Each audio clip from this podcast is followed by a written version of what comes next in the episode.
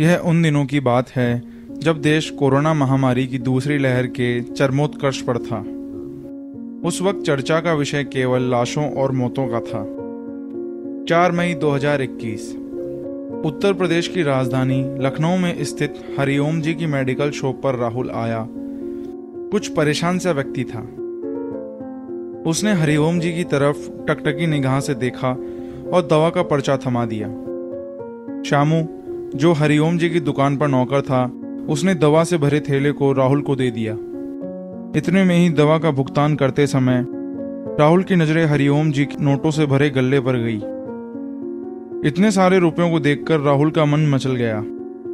उस रात, राहुल को बार बार हरिओम जी के रुपयों से भरे गल्ले का ख्याल आ रहा था।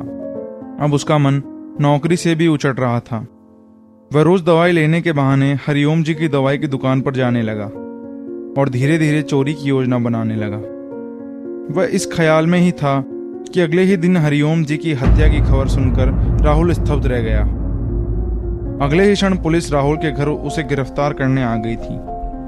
क्योंकि पुलिस द्वारा किए गई जाँच पड़ताल, हरिओम जी की दुकान के कैमरे, शामू से की गई पूछताछ, राहुल के मैनेजर से पूछने पर राहुल के व्यवहार में आए बदलाव, इन सब आधारों पर हत्या की सुई राहुल की ओर इशारा कर रही थी।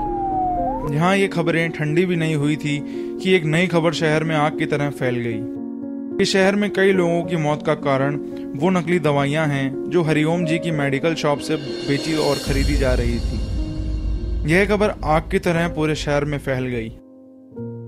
पुलिस के लिए केस अब उलझता ही जा रहा था। पुलिस ने हरिओम जी की तीनों दुकानें बंद कर उनके तीनों बेटों को हिरासत में लेकर उनसे पूछताछ करना शुरू कर दिया।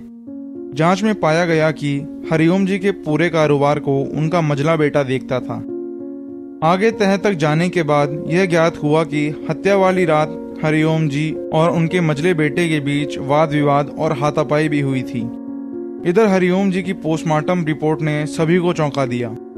रिपोर्ट में जाँच के दौरान यह पाया गया कि जिस व्यक्ति की मृत्यु उस रात हुई थी, वह हरिओम जी नहीं। बल्कि किसी व्यक्ति ने हरिओम जी का हुबहू मुखौटा पहन रखा था। अब यह बात लोगों के लिए कौतूहल हो गई। मरने वाला व्यक्ति आखिर कौन था और हरिओम जी कहाँ लापता हो गए थे? आगे यह केस एसीपी रावत को मिला। उन्होंने जब इस केस की बारीकी से छानबीन शुरू की तो उन्होंने यह पाया कि मृतक व्यक्ति, जिसने अपने पूरे परिवार को नकली दवाओं के कारण खो दिया था, और वह बिल्कुल अकेला था। मगर यह ज्ञात हो पाना मुश्किल था कि आखिरकार उस व्यक्ति की हत्या क्यों हुई?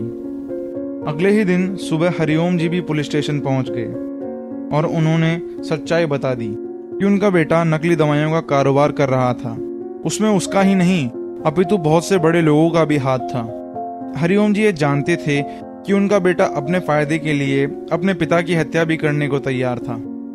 एक दिन जब हरिओम जी दुकान खोलकर पूजा कर रहे थे तो वह बुज़ुर्ग व्यक्ति जिसकी हत्या हुई थी वह उनसे मिलने आया था। हरिओम जी ने भी उसे बता दिया कि यह मामला कितना गंभीर है। बुज़ुर्ग व्यक्ति ने कहा, साहब, मैंने अपना सब कुछ खो दिया है। ज़िंदगी के बस अब कुछ ही पल बचे हैं। इसलिए मैं अपनी बची हुई ज़िंदगी लोगों की भलाई और कल्याण के लिए समर्पित करना चाहता हूँ। जिस प्रकार से भी मैं आपकी मदद कर सकता हूँ, मैं तैयार हूँ। हरिओम जी उस बुज़ुर्ग व्यक्ति को बचाना चाहते थे, किंतु वह बच ना सका। इस तरह सच्चाई जानने के बाद, इस मामले में संलिप्त हर व्यक्ति को दबोचा गया और जेल के सलाखों के पीछे डाल दिया गया। और राहुल को बाइज्जत बरी कर दिया गया और यह हिदायत दी कि वह अपनी मेहनत से ही अपनी आजीविका चलाए।